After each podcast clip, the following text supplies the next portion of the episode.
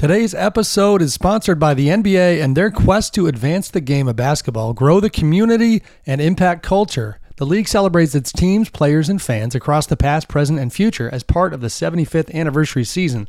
That's Game highlights pivotal moments on court and beyond, from iconic plays in arenas to the impact players have in communities. That's the NBA. That's Game. It's like Game 5 of the NBA Finals where I was lucky enough to be there. Bucks Suns in Milwaukee. I'm sitting kitty corner from Giannis Antetokounmpo as he rises up for that incredible alley-oop Jrue Holiday having stolen the ball from Devin Booker on the other side, found Giannis in transition. Incredible stuff. That's the NBA. That's game. This is more than just basketball. It's what connects us all and keeps us coming back for more. That's the NBA. That's game.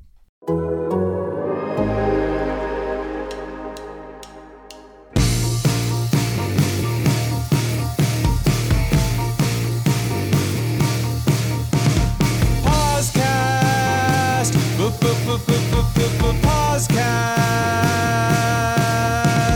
Thank you for having me, Joe. Hi, welcome to the podcast. I am Joe Posnanski, and with me is Michael Schur. Michael, welcome. Thank you for having me, Joe. You are welcome. Now, look, eh, people know that we do no preparation for this show, right? I mean, they, I mean, it's not like. First of all, we've told them we do no preparation for this show, but it's not like they could listen to the show and think that we had done any preparation, right? So they know. If you if you didn't know that we did no preparation for the show, and then you listen to the show, you would quickly realize slash learn. Yeah, you would no never listen to the show and think, I bet they spent hours working that out. No, they they know there's no preparation. But even How long? How long did they rehearse this? Is what they're. yeah, they're out there. thinking. They're like, oh my gosh. I mean, the timing is just like, It's it's balletic. It's almost like a Cirque du Soleil show with it in terms of its choreography. even uh, by our usual standards of of no preparation, I would say this show is going to set a record for the least amount of preparation. Would you agree? Okay, so what you're referring to is the fact that I emailed you about eight, Eight minutes ago. and said, "Hey, I can do that. I can do this right now." And you said, "Let me check with Marissa, our producer, and then wh- then now we're doing it." So that's what you're talking about. But I would counter argue that actually this has been uh, uh, in the works for a little while longer because when Kim Ng, we're going to talk about Kim Ng today. When Kim Kim Ng was named the um, the general manager of the Marlins, you texted me and said, "Hey, if we did a emergency podcast for Tony Yes. La Russa, which is about a sad thing, in Terrible, really bad we- thing. Yeah, that's right.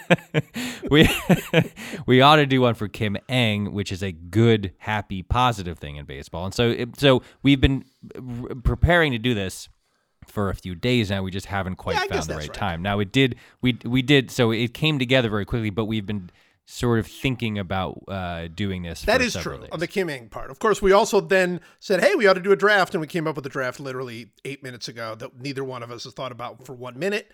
Uh, so you know, Correct. the rest of it will feel. It, here's what I can tell: people are not going to be able to tell the difference. They're not. It's not like they're going to go, "Oh, No. you know, they seem l- less prepared than usual for this one." You could cut out this entire intro that we've been rambling on about for the last five minutes, and no one would know any different. Yeah. No, they would not. The the uh yes, the impetus for this show is first of all the wonderful hiring of Kim Ng to be the new general manager of the Florida Marlins. And yes, the fact that last week or 2 weeks ago I guess now, we did an emergency podcast when the Chicago White Sox just did this like sad trombone thing of hiring Tony La Russa as as their general manager, which by the way got sadder amazingly. Oh, it gets sad, it gets sadder every day. it got sadder after we did it because it wasn't until after the show that we realized that the White Sox had hired him, knowing full well that he was uh, arrested for uh, another DUI, not the first in his career, and and not not just a DUI, but just sort of a sort of the ultimate like gets the DUI, then says to the police, "Do you know who I am?" and shows them the World Series ring and says, "Man, I'm a Hall of Famer, man. I'm a, I'm a real Hall of Famer." So like, just No, listen, this is important. It's important to get this detail right. Yeah, let's get it What he actually said. This is according to Jeff Passan, who wrote, who who got the tip about the the actual police report and then like wrote about it. All, all credit to Jeff Passan, as usual. All credit to Jeff Passan in terms of things written about baseball. What he actually said, and I believe this is very important, and we should get it right. What he actually said was, "I'm a Hall of Famer baseball man." That's the actual sentence. I'm a Hall of Famer baseball. Didn't man. he say, Now, brother, I'm a Hall of Famer baseball man? Yes, I, I believe that's correct. I believe he called the police officer brother and said, I'm a Hall of Famer. Or maybe he was a Hall of Famer baseball guy. I can't remember. But the point is, if you're, it, it's sometimes it's hard when you read a transcript of an exchange between two people to tell just how intoxicated one of them is. But if you say the words, I'm a Hall of Famer baseball guy or I'm a Hall of Famer baseball Either man, one. In in like either one in in a in what you're in your head is a, a classic sort of drunk guy voice it gives you a really good indication of how drunk he actually was. Now listen th- it should be noted w- neither of us takes alcoholism lightly No. as a as a as a societal problem as a disorder as a disease. Uh, many people in my family have suffered from alcoholism. A lot of friends Sure. and as i'm sure yours too because it affects everyone every family in the world and we're not making light in any way of alcoholism. What we are doing is pointing out the fundamental absurdity in a hiring a 76 year old guy to run a team B, hiring a 76 year old guy to run a team that's exclusively composed of very young players. C, hiring a guy after his second DUI a decade apart, which means means by the way, he's been drinking and driving a lot longer than those two times. Yeah, like that's yeah. a- I don't I don't think the cops happened to catch him the only two times he drunkenly drove.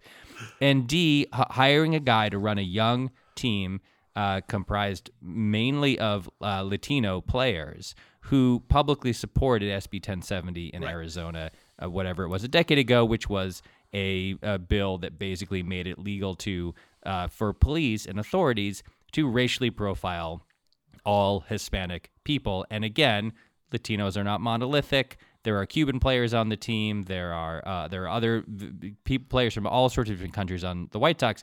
It's not like all Latinos are one thing. However, he basically came out and said, "Yeah, anyone who looks Hispanic, uh, pull them over and uh, arrest them." That that was his attitude. So so that so we went through that. We went through all of it a while ago, and uh, and it just it makes me it still bums Still me so sad. out desperately bums me out. But then, just when you think there no good news is going to rise up out of the world of baseball in the offseason, what happens? The Marlins hire It's Kim it's so wonderful and so delightful and and such a I would say it's a surprise exactly in the sense of that Kim has been a a candidate before. Her name is has been named before. But I would say wouldn't you agree that this like there wasn't any lead up to the announcement. Like a lot of times like oh this team is about to make history, they're about to do this, they're you know and you kind of hear Right. rumors and whispers as far as I can tell, I mean, maybe if you were following the Marlins closely, which, you know, is four people, um, as far as I can tell, this kind of came out of nowhere, which made it, I mean, for at least for me, super duper delightful because it was like, it was in the middle of a day like we were all sort of confused about what's even happening in our country and and there's just not a whole lot of good news no matter what you happen to believe uh, on on social media. And then this wonderful piece of joy where baseball finally hires a woman to run a baseball organization uh I, I just it couldn't have been more delightful for me it was so great Yeah. Uh, several things to say about this, obviously. Um, the first is you're totally right. Uh, the, the, the casualness with which it was done. Yes. I think it's very important because if you are a part of any group of people who has been overlooked, held back, denied access, any of those things, you don't want fanfare. You don't want to stand on a on a lazy Susan uh, and have a spotlight shown on you as you wave to the crowd because the whole point of this is progress doesn't actually happen until it is not interesting or a big deal to have to get the job that you're after. So the the fact that it was just like, yeah, here's our hire, here she is. The, everybody knows her. She's been around for a long time. Uh, that was really important, and it was really well done, um, which is not a thing that you can say very often about the Miami Marlins franchise Or baseball. over the last baseball in general, 20 years, or or MLB in general. Yes. But he, here's the so here's just to get the record to get on the record. So she's the first woman to hold a GM job uh, on a men's team in any sport. In any major North American sport, okay? She's also the first Asian American person of any gender to have a GM job in Major League Baseball. Uh, she is also, therefore, the first Asian American woman to hold the job. So there's all these all these dominoes are falling, right? All these glass ceilings are being shattered. But here's the, here's what's important to know about her, in my mind. If I gave you her profile and I didn't tell you who I was talking about, and I said, "Oh, look, she came up. Uh, this here, here's a person, person X. I say, uh, went to the University of Chicago, uh, one of the great universities in the world. She worked in a bunch of for the White Sox. She was a, you know, she worked her way up. She started with like a low level. I think she was a radar gun operator. She was, you know, she just worked her way up. So, uh, and oh, I'm sorry, I'm not gonna, I'm supposed not supposed to use pronouns because I'm because I'm giving you this imaginary hypothetical Right. person. So, person X wor- uh, gets hired, goes to University of Chicago, gets hired, works uh, his or her way up through the uh, through the White Sox organization. Uh, this person who I'm talking about, who you don't know, uh, gets hired in in uh, in 1998 by the Yankees, uh, the premier franchise in all of baseball, as an assistant general manager. And this person, when uh, upon being hired by the Yankees in 1998, became the youngest assistant general manager in baseball uh, uh, on any team. Uh, right. So then this person that you don't know who I'm talking about uh, went to the Dodgers, uh, served as a vice president of the Dodgers and assistant GM of the Dodgers at age like 33 or something, 32. Uh, in 2005, this person got interviewed for the Dodgers GM position and was passed over for the great Ned Colletti, uh, who we all remember as uh, doing an amazing What- job and never making a wrong incredible decision. work. But right. So this person now is like 35, 36 years old, something like that. Has been in a, was the youngest assistant GM in baseball. Got interviewed for the job of the GM position for one of the premier franchises in the game. And then 15 years went by, and that person did not get hired as GM. Not by the Mariners, not by the Giants, not by the Padres, not by the Angels, not by the Dodgers, not by the Yankees. No team, after for 15 years, this Wunderkind, uh, who rose up through the ranks incredibly quickly and got to the point where he or she was being interviewed for a GM position at age 35 by one of the great franchises in the sport. 15 years went by and that person was not given a shot. You would say to yourself, what the hell?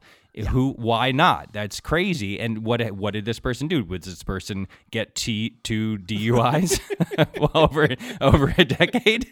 Uh, did this person? Did this person, uh, you know, uh, publicly support some kind of terrible bill that made racial profiling legal? You would you would certainly think that this person had done something very bad. And what it turns out is, and we don't know whether Kim's uh, reign as the Marlins GM is going to be good or bad. They don't have any money. They're constantly dumping all their players, blah, blah, blah, blah, blah. Who knows? But the truth of the matter is that the reason that 15 years went by and Kim didn't get a job, uh, the kind that she had interviewed for multiple times in multiple positions, is because she was a woman.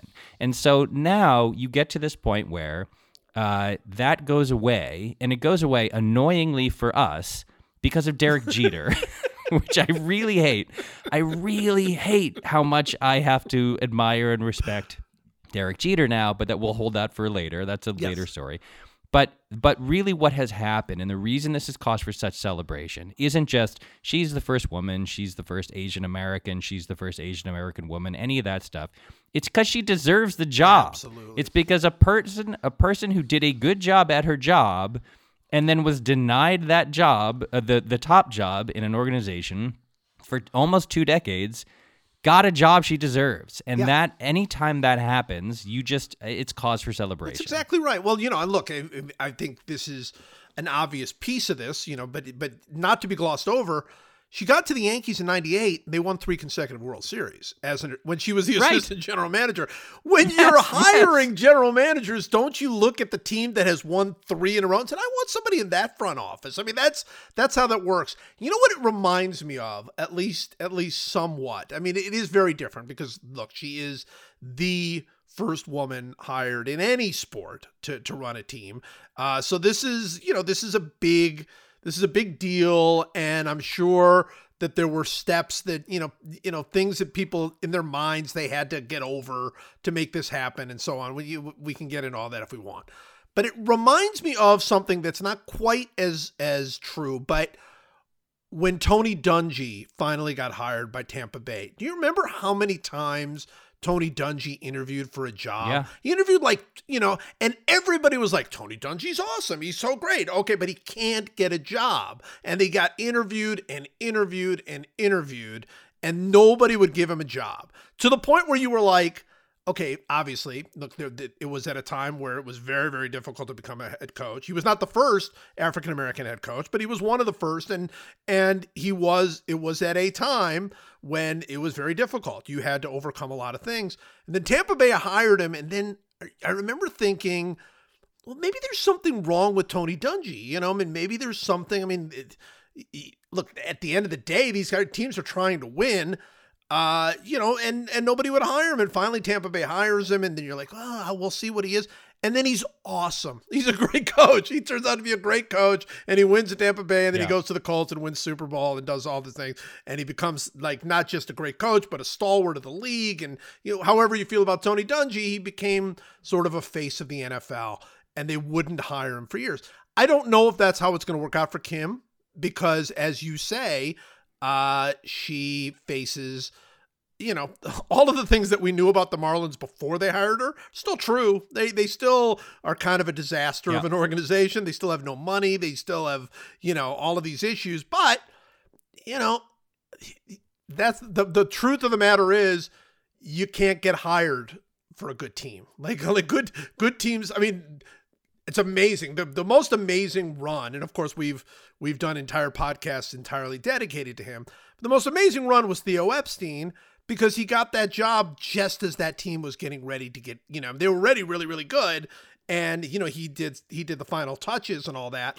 But you don't get jobs like that. Those jobs don't come open where like the team is great and they and they just, you know, are maybe one or two things away. And you don't get those jobs. The truth of the matter is that you get jobs like the Marlins job. So I, you know, I can't tell you how much I'm rooting for her. I, I think that that uh, she's everything I know about her. I've, I've spoken with her on just a couple of occasions, but everything I know about her, she's awesome. There's not a single person I've ever met who doesn't think that she could have run a team 20 years ago or 15 years ago. So it's just, it's just so positive and such good news. Because one thing that you and I have talked about in this podcast again and again is for all of these years, Major League Baseball and all the other sports who now have to look in the mirror and say, okay, what are we going to do here? All of these teams have been working at 50% capacity because they have never. Isn't it you know, amazing? It's just, it's Yeah. incredible. They're like, oh, we'll do anything to win.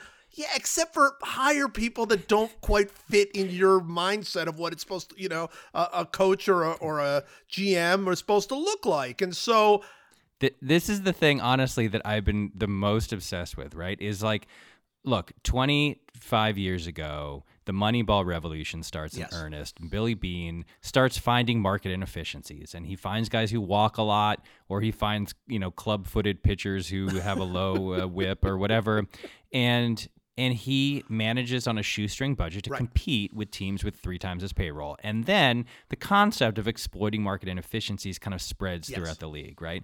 And so then you have the Red Sox and you have the even the Yankees with their gigantic payroll and the Dodgers and the Tampa Bay Rays and all these teams, they start to do the same thing and they have these advanced metrics and they have all this incredibly advanced science where they say, "Oh, this guy is actually worth 27 defensive runs saved over the course of blah blah Yes. blah blah blah." And because of that, the competition in the league is is enormous, and the and the margins are tiny.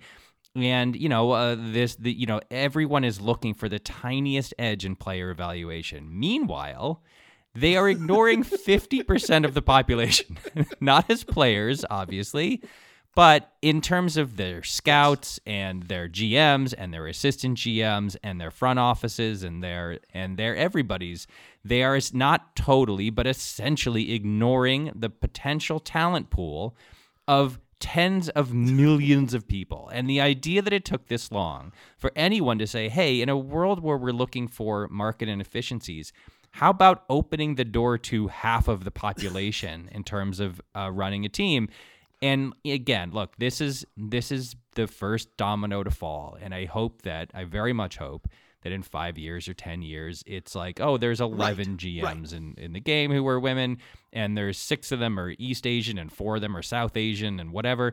That I hope that's what happens. What I what I fear is that and this is the way this often goes for firsts you know for any minority group any oppressed group that's or where there's a first person you know the marlins are on a knife's edge all Yes. the time they had a really good 60 game season they have some really young and exciting players they have some really good pitching but they also have a they have forty dollars to put their team together every year, forty total dollars to divide among their twenty five man roster. And so I just hope that if the Marlins regress a little next year, or if she makes a trade or two that doesn't totally pan out, or whatever, I just you know the. Here's the last thing I'll say about this as a way of uh, explaining what I'm talking about. So, you remember the movie Crazy Rich Yes. Asians that came out a few years ago, right? So, Crazy Rich Asians was directed by a guy named Jon Chu, and I don't know him, but you know he's a, he's a big director now. And uh, and so when they were shopping that movie around, the story that I heard from multiple people was they had every everybody made an offer, you know, every studio and everything, and and Netflix made a huge offer. And what they said, Jon Chu and the other, I think, people who were you know in charge of making the movie, what they said was basically, look, this is an all Asian cast. It's an Asian director, East Asian director and it's for for many reasons it's important to us that we are released in theaters in the way that movies have always been released in theaters and we want to be the number one movie in the country the week that we're released because those are the kinds of things that matter. Like they they matter for history and they matter for optics and all that sort of stuff. So so that's what they did and and that's and it, and it worked. And they a movie came out it was an enormous success it's a really funny movie. They it was number one in the box office it was a big deal and that was a story that this was you know the first essentially all east asian cast and east asian directed movie that was number one at the box office. But and that's wonderful. But the thought that i had at the time was uh was that here here's what real success looks like. Real success for the specifically for the east asian movie making community doesn't just look like we can make a movie with only East Asian actors and East Asian director and have it be number one at the box office. What it really looks like is that guy, Jon Chu, who again I don't know, uh, but admire, uh, that that guy can make four movies in a row that stink Right. and that Right. totally flop, and a studio will still pay him to direct another movie because ultimately that is the story of institutions like Major League Baseball and Hollywood and every place else that's been male dominated for their entirety. Um, is what what will really matter, and when you'll know that there's actual sort of gender parity within baseball, is when someone like Kim can uh, run four different teams and run them all into the ground and be terrible at her job and still get hired somewhere else. that, that's what that's what that's what the true measure of success will be, I think, for women within baseball, and is that they get the same number of chances after stinking at their jobs that NFL head coaches do, that ML other that Ned Colletti does, that all of those people who are who are mediocre. That that's when there will be true parity. I think is when it isn't like we're celebrating Kim Ng getting hired by the Marlins. It's when we're we don't even notice that a random woman X gets hired by the Milwaukee Brewers, even though she just left a disastrous four-year term running the uh, you know the Padres that will be that's what true parody looks like i think No, that's right. Well, I, I can't remember who it was. I don't know if it was Don Baylor or if it was actually the original Frank Robinson, but one of the early black managers said exactly that. Like it's like it it's not being the first black manager, it's being the first black manager that gets fired and hired again. Like that's that's when that's when you start seeing success. And I I think that's 100% right. I you know, I, I think we should we should say. I mean, GMs across baseball, especially these days, man, that is it's high pressure and it is it is not you're not long for this game very often. I mean, you're these Right. guys just they just get fired repeatedly. I mean, you know, they're the the Angels just fired their GM and just just hired a new one. The Phillies did it again. They just hired a new GM and they just fired. I mean, you know, it's so high pressure. So so you know, I- what what's going to really frustrate the just and and you know it's coming. If the Marlins do struggle, you just hear the well that that didn't work. You know that that that line of of of thinking, that line of logic. I mean, we need to we need to kill that right now because that's just it's Yeah. it's the odds are against her. Let's just be perfectly honest. It's always against you. The odds are against the new GM in, with the Angels. I mean, that team has has had Mike Trout for eight years and they've never done a thing. I mean, your odds are against you. You know, the odds are against you if you take that Phillies job. That that place is uh, is has been a, a you know a haunted house ever since they were were good in the late two thousands and and the odds are really against you with the Marlins. They just are.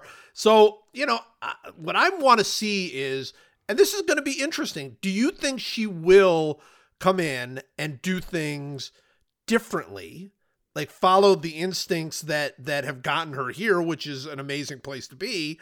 She's she's been a GM uh, an assistant GM for a couple of the of the biggest teams in baseball, and she's worked for Major League Baseball, which has given her really a nice wide view of the game. So, do you think she's going to be able to go in? And she seems everything about her is super confident and and doesn't seem like she's you know she's she's not she's not celebrating. You know, she's like, okay, this is let's get to work. Do you think she'll go in and do things differently, or do you think? it's so hard not to go in and feel pressure and just kind of try to play it safe and and I- don't know. I mean, what eh, based on what you see with that situation, what do you think? What do you think it's going to look like with her as GM? I would hope and assume that she's going to go in and run that team exactly the way she thinks it should be run, no more, no less. She's not going to. I, I, again, I don't know her. Obviously, I've never spoken to her. I only know about her as the person who. Uh, in in whatever it was, 1998, it was like, oh my god, the Yankees hired a woman as an assistant Right. GM. That's cool. And then I've just seen her name floating around for years. And every three years, some GM position would open up, and she would get an interv- interview, and you would be like, oh, that same woman is still trying to get a GM job, and the teams are still uninterested in giving it to her. And so, I I, I can't imagine that after everything she's been through. That after getting the job she has has uh, you know has been has wanted for 20 years and deserves to have had for 20 years that she would suddenly start playing it safe. I think she's going to get in there and do exactly what she thinks is the right thing to do in any given situation for a GM. And I think that's what she should do. Like I don't see any reason to change now. Again, she she's a University of Chicago graduate with 3 World Right. Series rings as an assistant GM. Like I don't why why should she do anything? And by the way, again, this is what's so infuriating about this is that Derek Jeter is the one who hired her, which again really annoys me. But like Derek Jeter knew her because he was on those Yankee Yes. teams and clearly has been like and, and like admires her and thinks she's the right person for the job. Why would Derek Jeter tell her to do anything different? Now, will there be any kind of learning curve? Probably. Everybody who levels up has some kind of learning curve, but but I don't anticipate her uh, pulling her punches at all. I think she's going to be the the you know everybody who works in as a sort of number in a number two capacity or an assistant capacity for as long as she has uh, has learned what she thinks is good about the people who do the job and what she thinks is bad. And your job when you level up and get to that top line position is to keep the things you think were good and st- not do the things you think were bad. And I'm sure that's I'm guessing that's what she'll do. Like I it, again, it's like there's no reason for her to approach her job any differently than anyone else has ever approached this job. You get into that position, you evaluate your team, you evaluate your resources, you look at the health of the club, you make deals, you sign contracts, you sign extensions, you cut people. It's a ruthless is. job, and she's doing it like you said with with the team with the lowest payroll in baseball or, or close to it.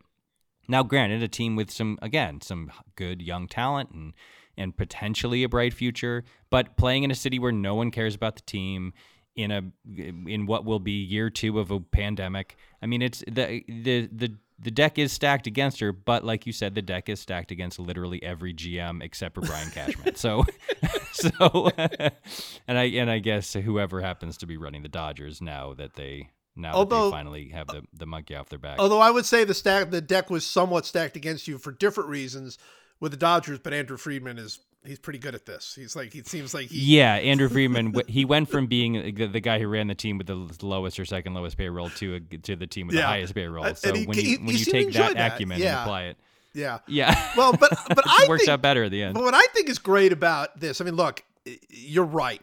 She should have been hired, you know, obviously years years ago. She's been interviewed many times. But I will say, I mean, and this is just, you know, I don't know specifically if this is the case with her, but with other people, I don't know. Maybe if she's hired, then she doesn't, you know, she's she's seen a lot. What this is what exactly what you say is what I want to see from her, and I believe we will. And that is go in your team you take it over you run it exactly the way you want to run it you you're bold and you're courageous and and you don't play it safe okay especially with the marlins and look she's a, a, an unusual talent so she might have been able to do that when she was 30 but I would say that she probably has a better chance of doing it at 50. You know, I just think you've seen you've seen how rare things are. You're you're obviously uh, you know, I mean, let's face it, you can't there's no way to deny or overlook the impact this is going to have. And my daughters are beside themselves with joy that that there's a woman running a baseball team. I mean, they it is the first time they like baseball, but now they see themselves in baseball in a different way. And Right. and it's so great. So all of that is there. And that's a lot. And I'm not saying she couldn't have handled it at 30 because she um, she probably could have and she should have. But now that she's been through all of this and and and interviewed so many times and and I just I'm really optimistic about her just going in and doing some things that uh, are going to be pretty exciting. I think I I'm really hopeful for that. You know. Yeah. Does this sound familiar?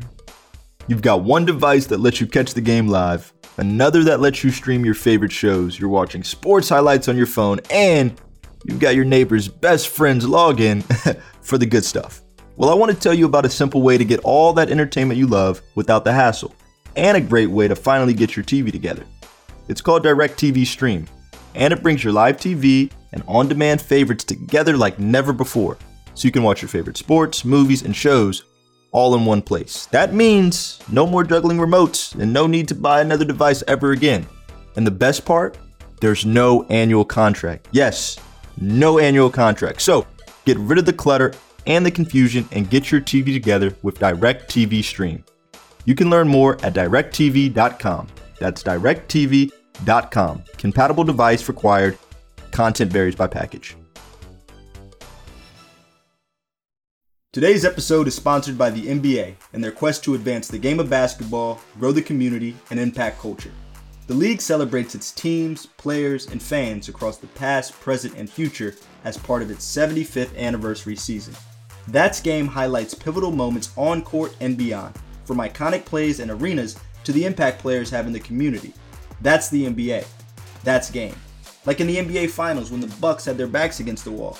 Jrue Holiday steals the ball, pushes the break, alley-oop to Giannis for an iconic slam, seals Game 5 and the eventual title. That's the NBA. That's game. This is more than just basketball. It's what connects us all and keeps us coming back for more. That's the NBA. That's game. I mean, again, the the world that she's in, and and this is why, um, th- this is why the the Tony La Russa thing matters.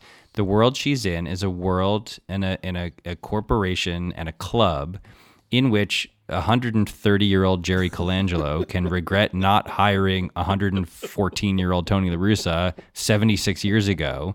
And then when this kind of really great one of the uh, wouldn't you agree that coaching the White Sox in 2021 is one of the premier coaching opportunities in sports? No doubt about it. In in at least in baseball, doubt right? about it. This su- super exciting team, super young, legitimate ace, five legitimate great hitters, and an exciting team, a team that could could steal that city back from Yeah. the Cubs with with how exciting and talented they are. The reigning AL MVP in Jose Abreu, one of the most fun players in the game, in Tim Anderson, Eloy Jimenez, Yoan Moncada, like they have this incredible roster. They're young and exciting and and and forward thinking and great.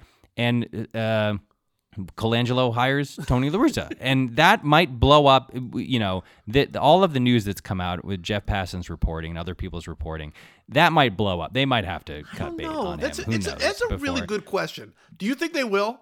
I, if they they seem locked in on this terrible hire? Well, because it's this because it's this 50-year-old like regret. It's Jerry Colangelo. This is Rosebud for him. Like that's what's going on here. He's this is like the end of Citizen Kane. He has a chance to go before he dies. He has a chance to go sled on Rosebud one more time.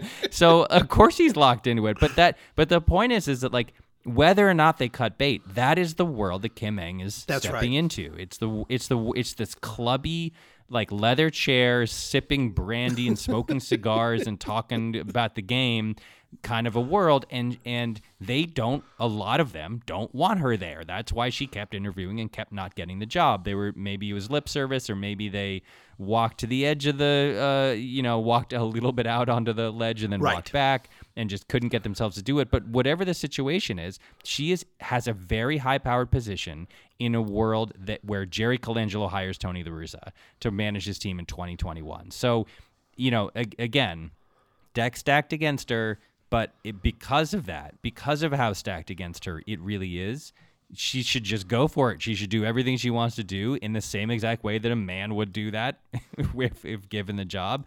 Don't be, you know, you got to be political a little bit, I guess, but like, don't, well, don't, why pull your punches? Like, you got, you got your shot. Like, I, I assume and would, would hope that she's going to run the team exactly the way that she thinks the team should be run and make zero compromises for any other reason. Well, and, and and yes, I mean, look, I I don't know her well enough to to give her advice, and and wouldn't dare to do it anyway. She's a million times smarter than I am. Um, but having watched a lot of people come in, good people come into a GM job, and sort of walk to the edge, but but you know walk away with regrets when they get when they get let go. Walk away with regrets. I should have pushed harder. I should have done this. I there were a couple of times that i would you know walk to the edge of a deal and then backed away or or i you know let other people talk me into doing this. And you know i i think for her and and and that's why i'm so excited about it because i think with the journey she's on I don't think she walks away with regrets. I think she's going to go out there and do it the way she wants to do it. And that's because I think that is a real uh it's a real trap because I've seen it happen with general managers where you know they're they go in like hey I'm going to I'm going to do it and then you know everybody around you tells you you can't do that and you know your whole you're not going to fire your whole staff and your you know your staff is is used to doing it this way and they want to keep doing it this way and and you know you get tired of the fights and you're just like oh just fine let's do it that way. And then you know it's your head on the line eventually and when you get let go you just kind of you know that's that's when you do you know invite the sports writer out to a bar and just talk about all the things that you wish you had done. And and i don't you know i mean i don't like i say what's so exciting to me is everything i know about kim uh, Kim Ng is that there's that will not be her that she will she will go in there. And look i don't i also don't know what the I don't know what it's like to work for Derek Jeter. I don't know what it's like to work for that team. I mean, I don't know if they're gonna if they're gonna uh, you know try to to be hands on or or whatever the case may be. But I don't think she would have taken the job necessarily if that was the case. And uh, and we should say something more. The Marlins put out a tweet today. You know, they did one of those how it started, how it where it is now. You know that that that so Right. thing. And the first one was a young Derek Jeter with a young Kim Ng uh, just after she got hired for the 98 Yankees. And then the second one was them hugging now. And dude, Derek Jeter, we, we've, we, we can't go enough on this podcast about how much we dislike Derek Jeter. Dude, it almost brought me to tears. I mean, it was just, it's, Yeah. it almost yeah, brought me to me too, man. Wasn't it annoying? I was so annoyed. I was really annoyed. I'm so upset about this. Anyone but Jeter, and because now I have to, I have to like, I can't say anything bad about him for like years. I, I that he, he he- he's done the most progressive thing. It's the most progressive hire probably, and this is saying something. It's in the class of Jackie Robinson and Frank Robinson. of That's exactly advancements for right. the Yeah. game. Yes, it is. It is a it is a absolute glass ceiling shattering move, and obviously, I don't think it'll have the cultural impact uh, nearly No, that Jackie different. Robinson did, or maybe that even Frank Robinson did. It's not the same thing. It's different, but but it is a barrier. It a a barrier has gone down, Um, and because of Derek Jeter, and man, is that so irritating! I really don't like it. I don't like how I feel. Now, the one thing I'll say about about the the bigger situation is that the Marlins as a franchise and their fan base, whatever to whatever extent it has one, is so used to like low expectations and and things getting blown up and destroyed and and players getting traded away. Uh, you know, it's in the last five years. It's been Stanton and Yelich and all Ridiculous. like And literally every, yeah, no, it's all of them. Yeah. Realmuto and everybody.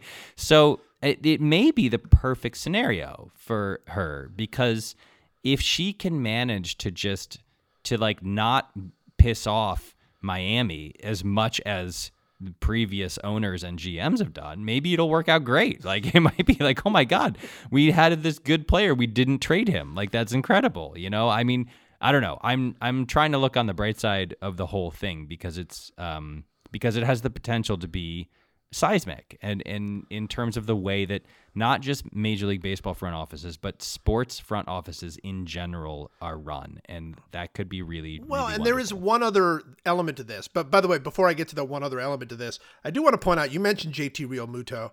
Uh, are you are you a little bit shocked that everybody's treating him like Johnny Bench as he becomes a free agent this year? It's a It's very weird. I know, class. but that's It's- so it's a like I mean, look, he's a good he's a good player. I'm not saying he's not a good player, but he's not like they're like, oh, 200 million for JT. Like, what are you talking about? Like, isn't he like he's like just a good player? That's all he is. He's I mean, he's he's not a great player. I don't know. I I he's one of the three best free agents Yeah. in this Yeah. class. I mean, I think Well- it's like him and Turner and well, no, no. Uh, I would else? say what you got. You got Bauer. You got Springer. Right. You got uh. You got um. I'm losing. There are a couple of uh, pretty big ones. Um. Well, he's top. Okay, he's top five. top or five. 10, He's top five, yeah. and and because of the his position, he he's a very. It's like if you can add a good hitting catcher. And by the way, total side note to this side note: Did you see the rumors that the Yankees are considering getting rid of Gary Sanchez? I mean, has did see anyone fallen? Has anyone fallen further in in history in in three years? I mean, he went from the Kraken and he's the future of the franchise, and he hit you know he hit 20 home runs in his first 50 games Yeah, or whatever yeah. it was. And now they're like they're they're they might like non-tender him for God's Well, sake. that's the It question. If you- Bizarre. if you were running a club, if you were running the Red Sox, which you should be, by the way, because they would still have Mookie. If you were running the Red Sox, uh, would you sign him? Would you sign Gary Sanchez? I mean, he's ARB two, I think, this year, right? So, uh, I mean, that's so there'll be some he, decent money for ARB two player, and I mean, I don't know. he- he's I mean, he's he what? He's an eight or ten million dollar guy, right? Yeah, probably ten million something like that? bucks. You'd have to do it like on a I- one year deal and kind of hope, but is he worth that? He is not. I would take a flyer, take a flyer. on Gary That's right. Sanchez at eight million bucks to to see if someone could fix his swing and and He- make him care he- about defense. Yeah, He hit 147. I mean, I realize it was I a know. partial year, but one four you don't see numbers that low. Like that's that's an astonishingly low number. 147. More than half of his hits though were extra base hits, so you got to give him that. he had eight hits and five of them were extra base hits. What I was going to talking about Gary say, Sanchez though. For, put that aside. put that aside. What I was going to say about Kim Ng uh, is this. There's another really cool element to this, which is baseball. Look, if anybody had said to me, "Who's going to be the first woman running a club?" I would have said the NBA. Right? That's the first woman who's going to be a Of coach. course. to be in the NBA. So for baseball to jump in and sort of like this is baseball's birthright is is breaking some glass ceilings. Obviously with Jackie. That's right. I I just think, you know, I mean, people around baseball, it should have happened earlier, but look, they were the ones that did it, and and the Marlins are the ones that did it, and that made me feel good. That made me feel good for the sport. Maybe for the first time in quite a while, in fact. I, do- I I totally agree. Like as defenders of the game, we haven't had a lot to crow Right. about uh, in terms of its its you know its politics and its sort of place in society. This is something to legitimately crow about. Now, again, will there ever be ever ever ever a female manager of a team?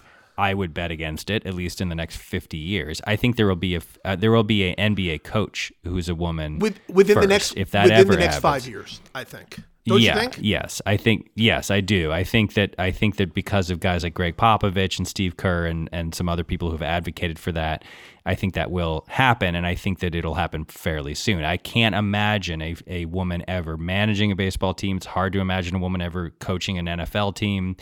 But again, let's this isn't a time for for sadness. This is a time for Well, happiness but- but and I- celebration. but I think- because you're right, think- there, there is a this is a big deal. It is a big deal, but I think there's a good point, though. I mean, look, there are more women coaches in the NFL now than ever before, which is very exciting, and and it's still a very small number, but you know that number grows a little bit and grows a little bit. I feel like, um, in some ways, I feel like that is the sport where, uh, you know, not to not to say that there are certain things that women do better than men or whatever, but you know, when you're an NFL coach, that more than baseball and more than the NBA, you're more of a CEO than you are. I mean, obviously you coach some, but I mean, you're really organizing and and and designing, and I mean, it's you're running a big operation. Um, man, I I I think in some ways I would not be surprised. I look, and we are potentially talking a while, maybe not. I mean, this things can move fast too. I would not be surprised if there was a woman coach in the NFL before there was a woman manager in baseball. Interesting. Yeah, I would say there will definitely be a female coordinator. Yeah. If that counts, before there's a long before there's a coach. I, I, I, it's very hard for me to imagine with all the machismo and all the garbage That's that the the. NFL deals with. I, it, it's hard to imagine a head coach in the NFL being a woman. But I would, I would, uh, I, I think I would argue that there will be a coordinator, offensive or defensive coordinator, or at least like special teams coordinator or something at some point in the next, you know, decade, 20 years. Yeah. something like that. well, and then of course once you get there, you could you could go to coach. I think this is the order, and I would not have put this in the order. Obviously, we got the first woman uh, running a club in baseball, which is awesome for the sport and awesome for baseball. Uh, I think she's going to do a good job, and I don't think she's going to be the last. I really, I mean, like, she's certainly not going to be the last, but I don't think she's even going to be the last in this cycle. I think that over the next five to ten years, there will be other women who will who will be GMs in baseball. I think. I hope. Uh, I think there's going to be a coach, a woman coach in basketball pretty soon. Like I think that you already will start interviewing women for head coach for coaching jobs like now, like immediately. yeah. So Yeah. so I think that could happen really soon, like in the next five years. I'm I'm I'm hopeful. I do think that there are going to be more women coaches in the NFL. I don't know when we're going to see like a woman coach in baseball. Like I like I like that feels to me like Like a bench coach yeah, or like, like, a bench hitting coach, or, a third base coach or or anything like that. I that that feels to me like a like a uh, like a, a glad like a ceiling that's that's tough to break through. I I mean that that feels tougher to me uh, for some reason. I don't know why it is. It shouldn't be, but that to me feels like the order. I don't have any concept about what the role of women right now is in the NHL. I don't even know what that is, but but Yeah, but either. that feels uh it just feels to me like we could see some very sweet breakthroughs uh and and I'm so surprised and so happy that baseball came first and that uh Kim Ng is the new GM of the Marlins. It's just we have a team to root for now. Dude it's it, Yeah. that's it. We got to root for Derek Jeter's Marlins. I got a root for Derek Jeter. what is happening? I feel like maybe I brought this on by wearing the Jeter jersey for the fundraiser that I did. Maybe that maybe I'm I'm somehow summoning Derek Jeter into my life. We have not talked about this, but uh, I don't think on the podcast. But uh, so people will remember that you wore a Derek Jeter jersey, among other uh, humiliations. You ate fruit pie and did various other things Right. in order to raise money for. What were you raising money for? That was at that point. It was for it was the LA the Regional LAG Food Regional Bank. Food, Food Bank, exactly. Yeah. and uh, it was very awesome. During that time period, you you were having a real hard time finding a Derek Jeter jersey, And Have we not told this story? I don't yet? believe we've Can told this story. We've told the story about you having a hard time, but I don't know that we've told Right. the full version of this story. So during that time period, I went out and got you. That was my, in addition to my donation to the LA Regional Food Bank, my other donation was getting you a Derek Jeter jersey. So Right. I well, I emailed you and said, "Listen, you're wired into MLB. Could you must have a way to do this because at the time that the the pandemic had just struck, Right. everybody was in lockdown and nothing was available. Like it was hard, you know.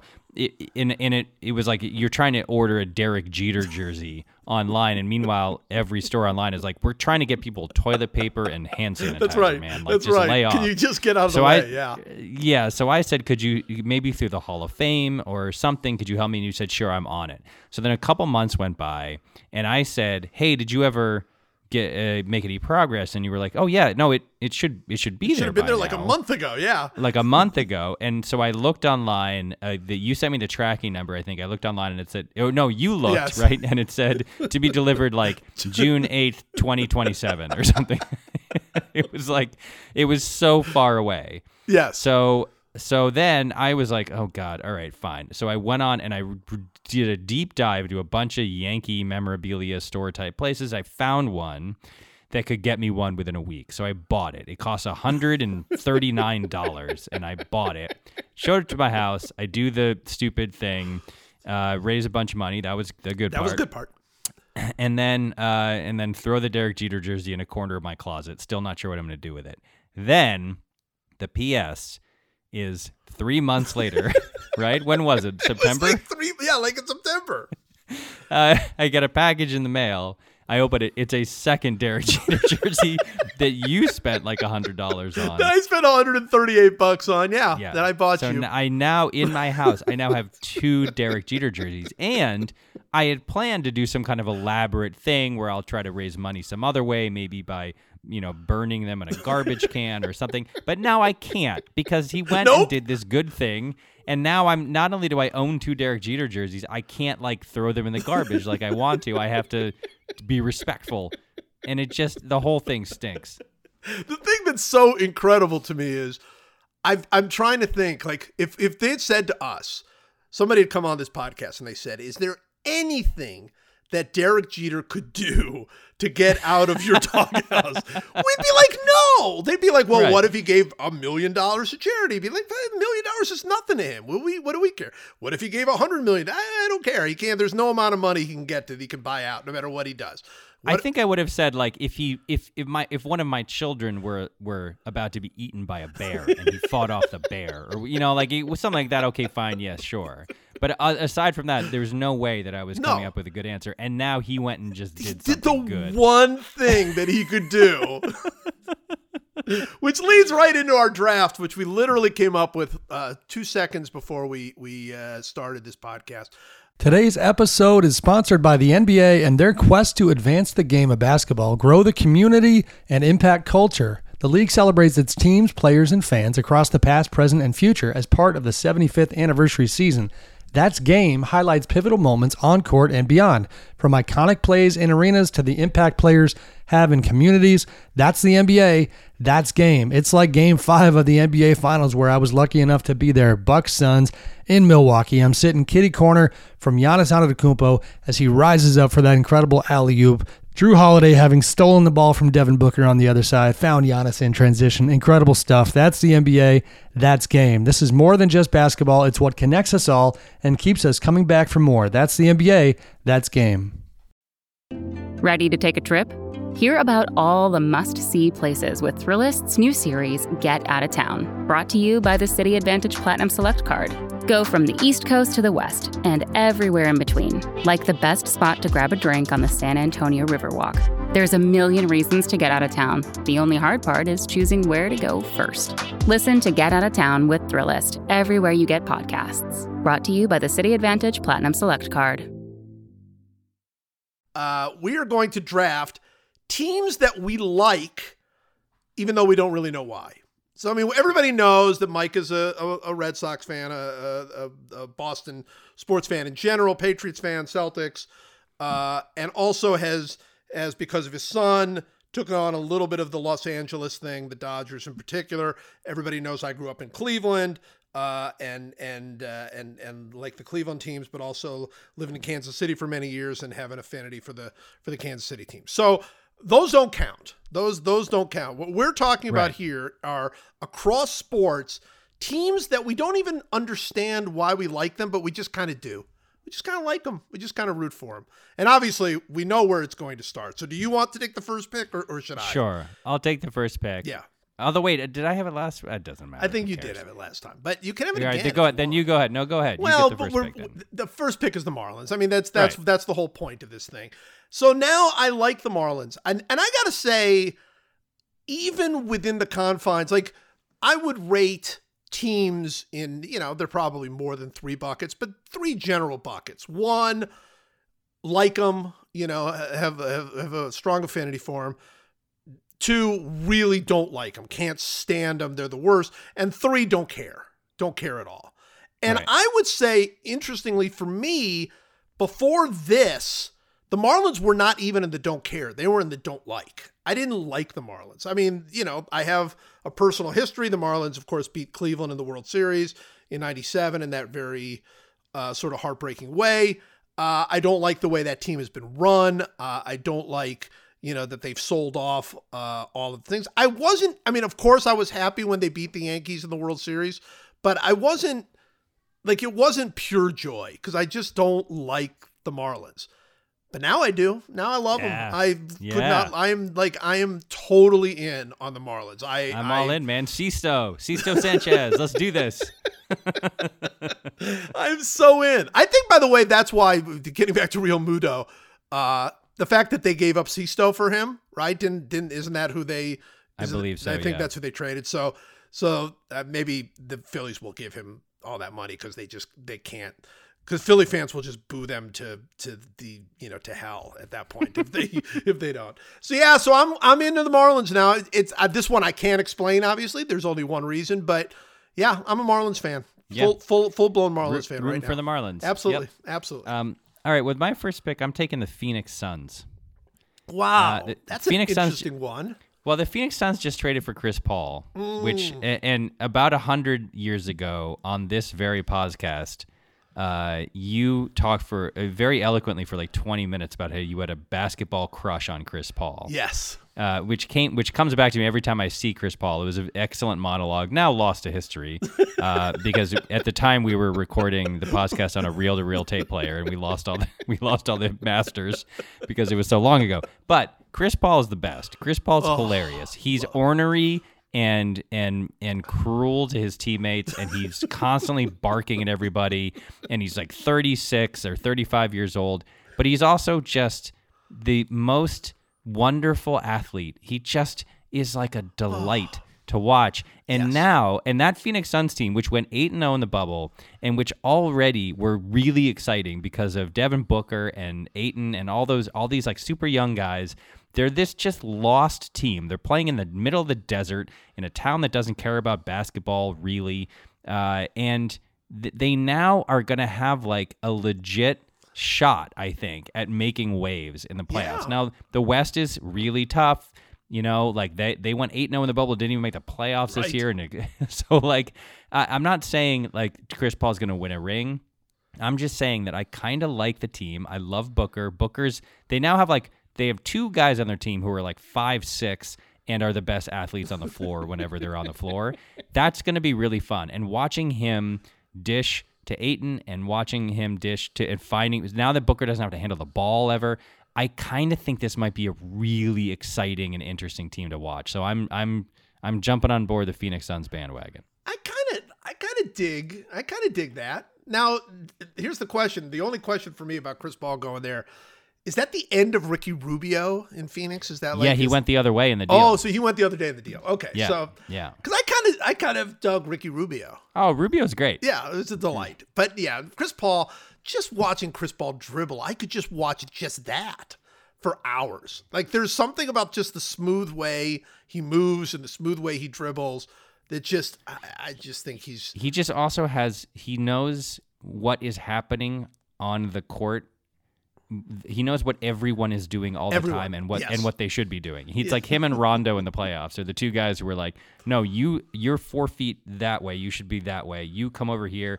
Like they just they have such an understand a deep understanding. It's a kind of athletic genius that even other athletic geniuses don't have. It's that it's that Yeah, whatever you want to call it, that sort of awareness of the of the court that is just so delightful and fun to watch. He's so fun. He's so fun. I think that's a good pick. And you know what? I'm going to follow it up with my second pick. I'm going to go right to where you are because I have always had this weird like of the Arizona Cardinals. I don't I have no idea why. I really don't. Now I know why because Kyler Murray is is an absurdity. He is just a pure and simple absurdity at a time when all quarterbacks in the NFL are unstoppable, right? There's like there's like literally no quarterback other than like Baker Mayfield most of the time these days. Uh, there's no quarterback that doesn't throw for 500 yards and, and four touchdowns every single game now. But Kyler Murray is, I don't know, just because he just is so, he seems, he seems so small. You know, he seems so little and he's just running around. And I mean, he is short. I mean, he's 5'10, but he has like this, this like super duper, he's like, he's like supercharged fast. I'm sure that there are other quarterbacks or other players that are as fast as he is, but they don't look as fast because of the way that his body's shaped and and all this. And I, he's just a, so much fun to watch. And of course, we just we were recording this the day after he hit the ridiculous hail mary uh, to beat Hail Bills, Murray. where he was basically the Hail Murray, that's right. Yeah. Where he was basically falling out of bounds and he somehow threw the ball 60 yards in the air and and uh, DeAndre Hopkins just went up and got it. It was it's delightful. I don't know why, but I've always kind of liked the Arizona Cardinals. So uh so that's gonna be my second pick. I'm gonna choose the It was, it's a good pick. It was, they they were they were on my board. I, Yes. I I'm right with you. Uh, they ha- have again. It's like they're playing in the middle of a desert, and they're kind of an afterthought. they made that one Super Bowl that they should have won, except for stupid Roethlisberger. And uh, and uh, and now now there's like a legit reason yes. to uh, to like them. Um, no, that's a good pick. My second pick, I'm going with the Padres. Ah, that Uh, was my that's a good pick. The Padres are again afterthought. Like Right. they, they're the least famous baseball team in their own state, and there's like four of them, and yet they're so fun. They're like a really fun team. They're as fun as I, I would pick the White Sox here, except that I can't until they until they cut bait on La Russa. Yeah, they, it's over. gotcha. It's over for them. They, they can't Yeah. be. That's it. Uh, but uh, Tatis is just a monster, and um, they they re-signed Clevinger, although he has Tom. He's gonna have Tommy John, so he's gonna miss the whole year. So they probably won't. In all likelihood, they don't build on what they had this year, but maybe they will. Who They knows? because they're so young, you know. Yeah, but I just I just like I like any team that is just mediocre and an afterthought for decades and decades and decades, and then suddenly just are like, wait a second, this team is really fun. They've got a bunch of really fun guys on their team, you know, uh, and and they I like also any team. Part of this for me is in terms of the category of teams you like and you don't. There's no real reason to. It's teams are like with long droughts, long championship Yes. droughts. That's always a good one. Uh, the Padres have never won the World Series still, um, but but teams that like are are afterthoughts in their own state, I think is like a good category. So besides just being fun to watch and having a lot of good young players, I just want I want the Padres to like rise up and and uh, and be a force in California baseball. Well, plus you're missing one of the key ingredients with the Padres, which is the uniform. oh, of course. Oh my gosh, the brown. It's the greatest. It's the best uniform in sports right now. Are we saying? Uh, did I see that they're going back to those old ones, or am I making that up? No, no, they are. They went back They are, this right? year Yeah. to the brown and and they're I mean they don't they're not they don't wear it every game, which is Oh, okay. you know, ridiculous. But but they wear it, you know, and then now it's a regular part of their rotation. And those brown uniforms, first of all, brown is just a is just a great uniform color. It's just so if used right. I mean, you know, I, I even being a Browns fan, I, I can't tell you that the Browns always use brown the way they should.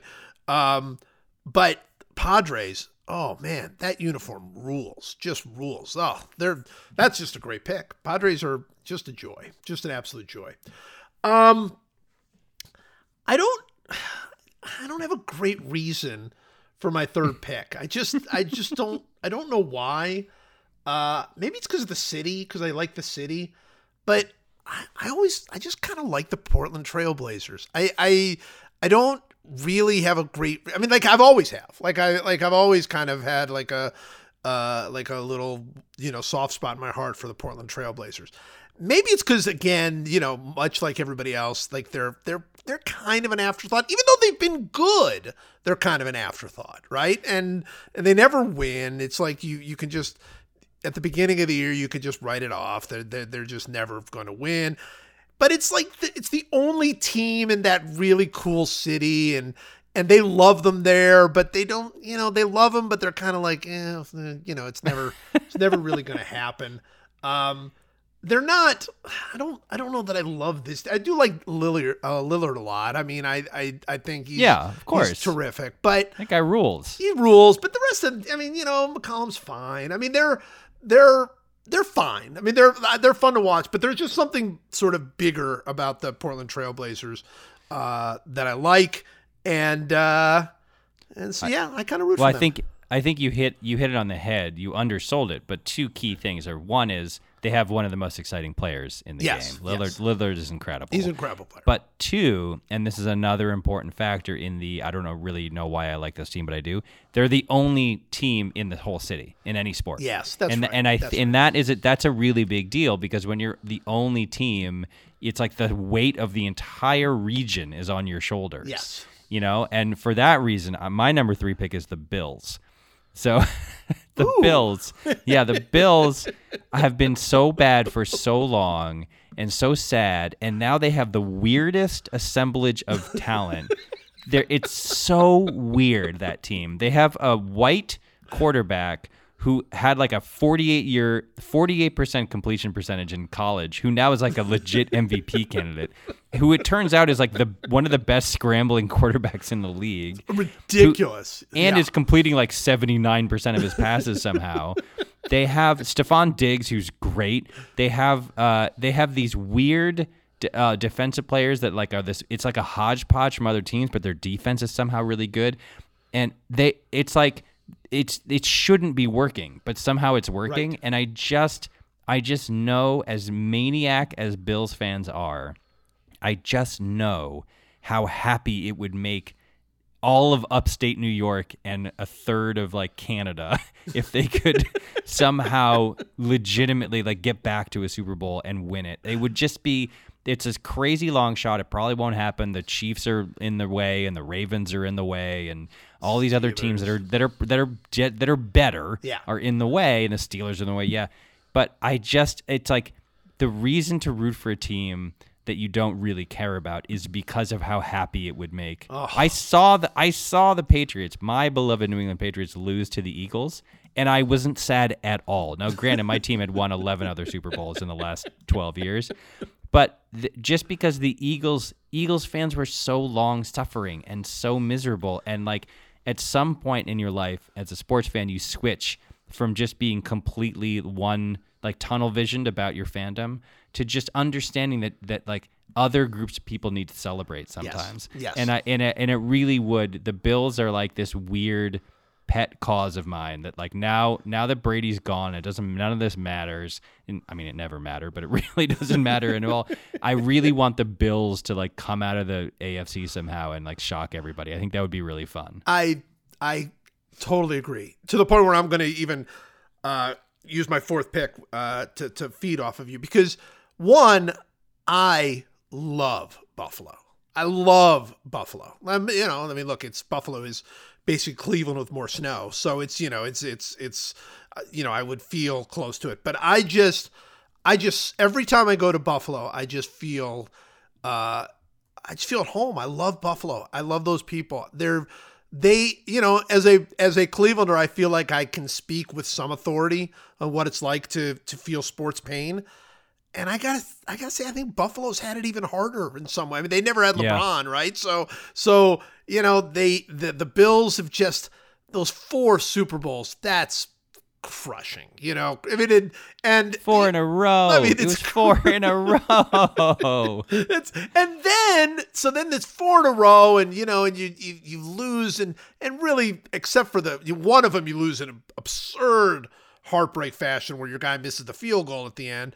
But the other ones are kind of blowouts anyway. You're not really even in them. And you kind of, by the fourth one, you already know the result before the game even starts.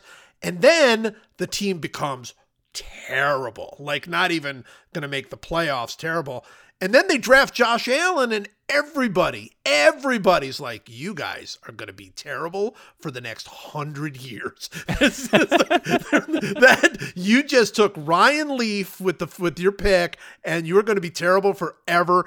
And then it's like, no, Josh Allen is good. Like he's a good player, and he, I mean, I want it so badly for them. So with my fourth pick, I'm going to also choose uh, a team that I don't follow that closely because I don't follow the hockey that closely, but if if I had a team in hockey, it would be the Buffalo Sabres. I just I just want it for that city. They have been terrible now for a, a decade. The Sabres have.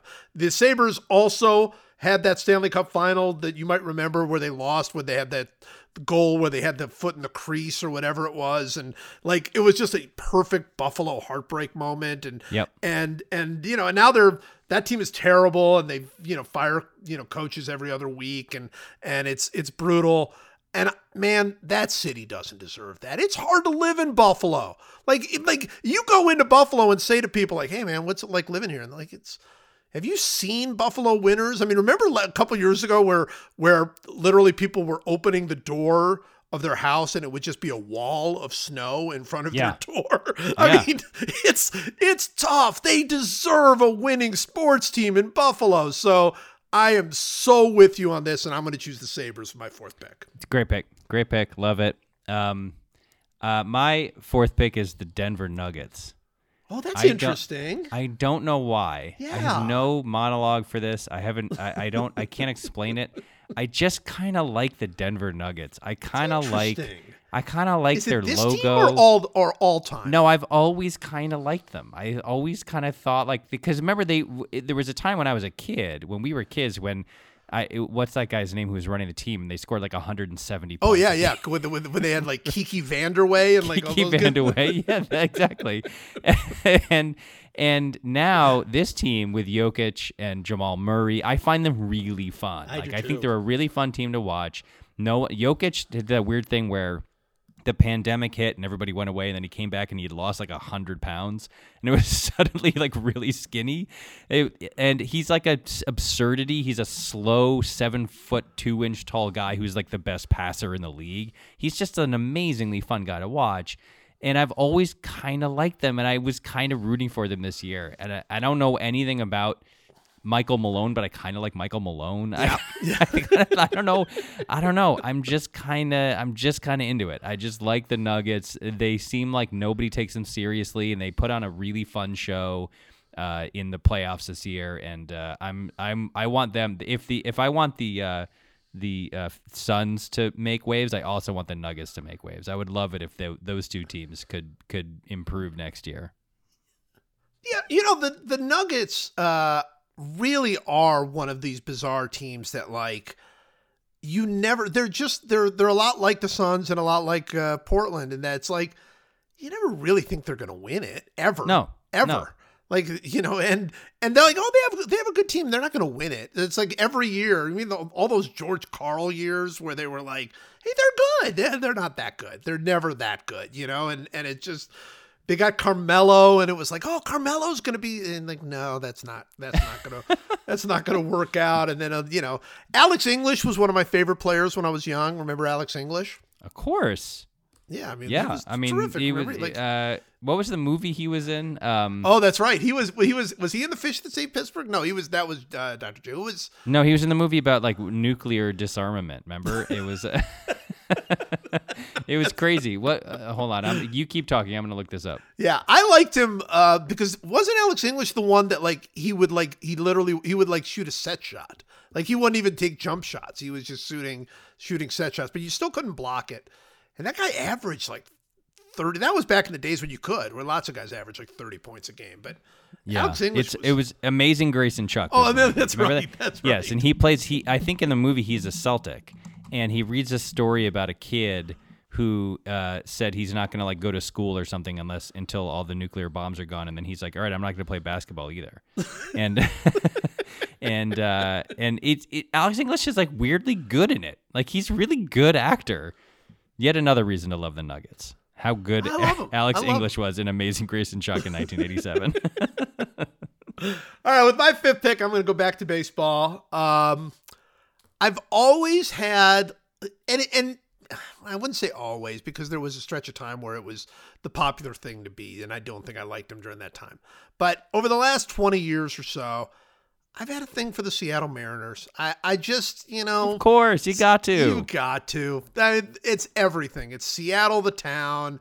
It's the fact that they're never ever good. Like they're they always like kind of give you some hope, and then that doesn't work out. And and you know, and they've they've had so many fun players. I mean, even since the Griffey days. I mean, Felix was just wonderful, and Edgar was wonderful, and and obviously Ichiro, he couldn't be more wonderful, and and you know I, that team just felt. And I like Jerry Dipoto a lot as as the GM. I don't know if that's gonna work out ever, but I I like him a lot. So I like the Mariners.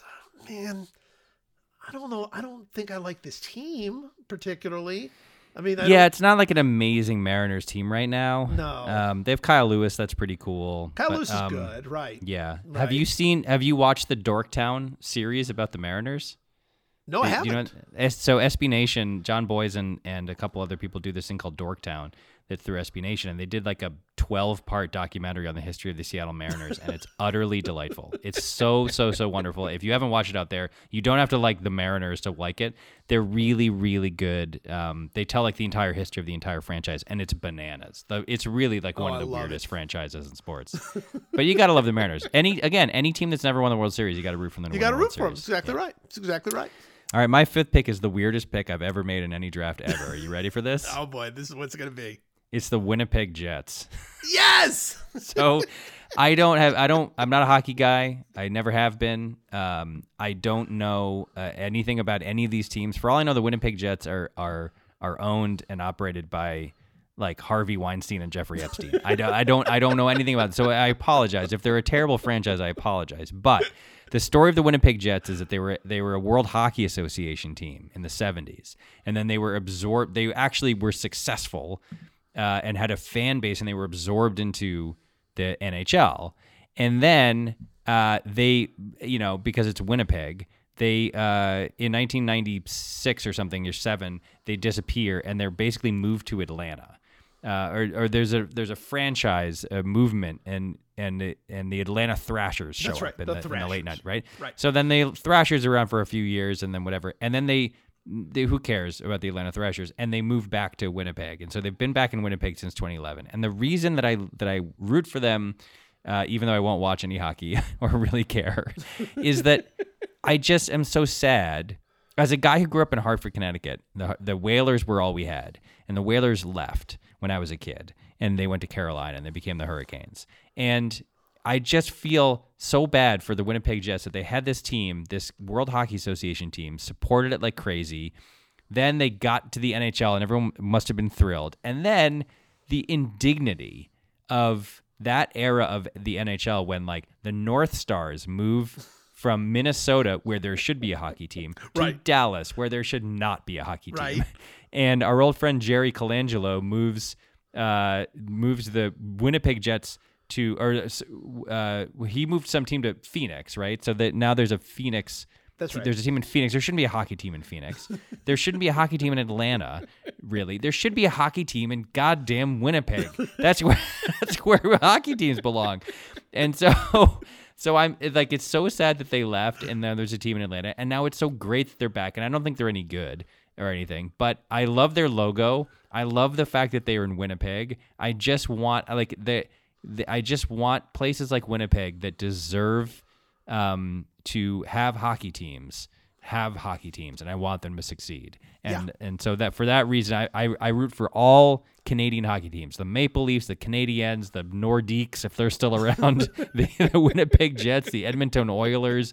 Like that's where hockey should be played and that is where hockey is appreciated. And so that's so I'm rooting for the Winnipeg Jets. And and by the way, their logo rules. Their logo is a great is a It's great a like great weird logo. Yeah, there. In fact, there's a, a few of them. There's like a fighter jet one with over a maple leaf, which is cool, and then there's the kind of throwback with the weird font with the giant J that also looks great. And I and I I don't know. I'm a Winnipeg Jets fan. What can I tell you? Uh, You think there are a lot of Jets around Winnipeg? By the way, do you feel like that? That's like a, logo. that, why they put it. I, it's like is that where the Canadian Air Force is Maybe it is. headquartered or something? that I don't know. be. Well, there's another reason to love the Winnipeg Jets, and and just as a general rule, and the other teams you mentioned, because this is one of my big things. We've never talked about this on the podcast. We never talk about hockey, but one of my big things in sports. No Canadian team has won the Stanley Cup since 1993 That's insane. right? When the Montreal Canadiens won in 1993. So in that time, teams in Tampa Bay, teams in Dallas, teams in Anaheim. Tampa Bay's won twice for crying out loud. How about Los Uh, Angeles? Los Angeles and and Anaheim both they both won. Uh New Jersey. I mean, just ugh, Come on, come on. come on, Canada. Come on. I mean, we don't care. I mean, that is the ultimate in American exceptionalism right there. Like, we don't even care. I mean, I'm sure in those cities they care, but we as a country don't care. Canada, that's all they care about. That's like Yeah. it's like number one on their. It's such a bummer. list. It's such a bummer when the when the it gets down to like Tampa Bay and Dallas. I that- That's not that's not a hockey situation. No, these cities have no business having hockey in them. You're in Calgary or or Winnipeg, and you're like. Ugh, what is this? And of course, they're the ones still watching. They're still, of course, because Right. everybody on the team is Canadian. But it's like so it's Tampa helps. Bay and Dallas and Anaheim, and it, it's they're playing the Stanley Cup in June. It's like 94 degrees outside. It's just ridiculous. It's an absurdity. It's absurdity. Give Canada. That's it. That's my. I mean, I'm rooting for all Canadian teams, but I'll I'll start with Winnipeg. Winnipeg's no good. That's the Let's problem. make the Winnipeg- let's make the Winnipeg Jets the official hockey team of the podcast. They are. The Winnipeg Jets have just been named official hockey team of the podcast. With the Buffalo Sabres, look, is Buffalo, here's the question. If Buffalo finally won a Stanley Cup, would that be a victory for Canada? It kind of would. They would claim it as a victory. It'd be like when I've mentioned this before, but when Ray Bourque was fi- was traded from the Bruins uh, to the Avalanche, and they, they finally he, they got him a Stanley Cup. Then there were there was a parade in Boston for for a guy who is now playing on the Colorado Avalanche. It's just so it's like it would be that kind of a deal. Which did remind me, but I sent you this uh, the story uh, to both you and Brandon uh, since we can wrap this up with Kim Ng. Uh, when Kim Ng got hired, uh, one of the New Jersey papers, I think it was probably the Star Ledger, the Newark paper, but one of the New Jersey papers, the headline was something like "Former Yankee GM and." New and uh, New Jersey resident named, uh, you know, breaks breaks barrier as women GM. I love that stuff so Fantastic. much. I Oh, love the when locals. It's the absolute best when you're just like, no, no, this is, uh, you know, what, what's the news here? You're in that newsroom. You're like, hey, the the Marlins just hired the first woman. Hey, is she from New Jersey? She is. She lived here for a little while. Run All it. right. that is that is sounding like my kind of story right there. Find the Oh, local love it. angle, baby. It's what we do. All right, time for one last meaningless thing to end this meaningless thing. It's one last meaningless thing to end this meaningless thing. We talk about sports and we draft things we know, like how beaches are terrible places to go. No hot fruit for Michael, no Diet Coke for Joe. The podcast, whoa. It's one last whoa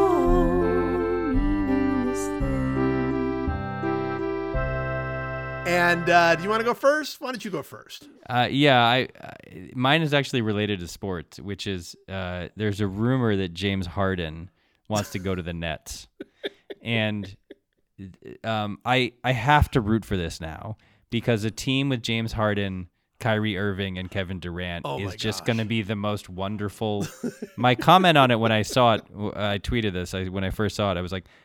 Can are they is the NBA going to let them somehow play with three basketballs because Oh that's the only yes. possible way that they'll all be happy. But regardless, three true weirdos, three deeply weird people who are also three of the 10 best basketball players on the planet, all on one team in Brooklyn, New York, is just too is too wonderful to pass up. I think we have to root for this to happen, right? It's like a it's like a, a one of those old fashioned rock and roll super groups, right? It's like, like Yes, let's put the- 100%. Like let's put the traveling Wilburys together, and here they are. You know, we're gonna put uh, put all these people, or or Asia. We're just gonna pick like this great Right, or guitarist and great this. To go back even further, it's Blind Faith, right? Blind it's, Faith, it's, exactly. It's Eric Clapton and Steve Winwood and Ginger Baker and like get the get the basis from the Jimi Hendrix Experience in there if you want to. I don't know, just, Just- yeah, just throw them all together and throw see them all happens. together. and It's gonna be great. So yeah, oh, I love it. I love it so much, and and that's really good because man, that Nets team is like since they got to Brooklyn, they were weird in New Jersey, but since they got to Brooklyn, that is just the most bizarre team. Period. Right. By the way, were- the that's the other, that's the other crazy thing about about next year in the NBA. Side note is that the Raptors might have to play in New Jersey because because, because of Canadian uh, COVID restrictions. So you might have the Toronto, New Jersey Raptors, and then across the bridge there, you've got uh, Kyrie and Kevin Durant and James Harden playing for the Brooklyn Nets. Oh I mean, this is it's just wonderful. I can't wait to see what happens. It's going to be so great. All right. My one last meaningless thing is truly I think I've I think I've nailed the meaninglessness of, of this one because it is truly meaningless. So I the only thing I do uh in in this time of COVID is I do play tennis. That is like the one thing that that I do that I can leave the house and and go out and I've been playing a lot of tennis, which is great. When I play tennis, uh I go uh I I I you know go to the to the tennis court and then I I go to my trunk and I change shoes, put on my my tennis shoes, go play tennis, come back, put my regular shoes back on, and and and leave. That's very simple. A couple weeks ago, I go out to the tennis court to play some tennis. I change shoes. I put you know put on my tennis shoes. I go out to the court. I come back. There's one shoe, just one shoe in the car, and I'm looking around everywhere. Like, did it fall out? Like, I don't even know how it would fall out of the trunk. Did it fall out? Is it? There's. It's nowhere to be found. Just, it's gone. I literally just lost a shoe. it's just gone. and this has been, I wouldn't say keeping me up at night because there's plenty of other things that that are obviously keeping me up at night. But I have not stopped thinking about me losing that shoe. Uh, I mean, you know, they, they were old shoes. I don't, I don't particularly care about the shoe itself. I, I, I'm, I got new shoes or whatever.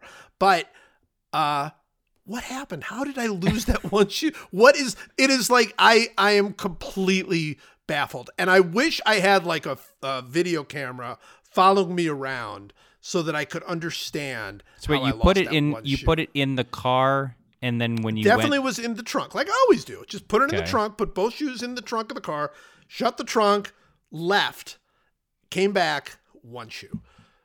So I, I- you know, I mean, I thought, okay, well, maybe it fell out and then somebody came by and picked up the one shoe, and like, why would they do that? Like, that makes no sense. And then I'm going to like, did a dog come by and grab it or something? maybe a like, dog. Man, it could be a dog. bizarre. A dog could have seen the shoe. It is. Are Really you bizarre. sure it didn't It is. like accidentally fall into like the the spare tire uh, area well, I, or something? I, that was my thought too, and I did. I went through every nook and cranny of that trunk. It is gone. That shoe is gone. So yeah, so that's just one of these weird. I don't know. Did I? I thought as soon as it happened, I thought, well, that's meaningless. But It's pretty I- meaningless. it is. It Yeah. is- It is on my mind. It is definitely on my mind. Congratulations on perfecting the art of the meaningless thing. That's really good.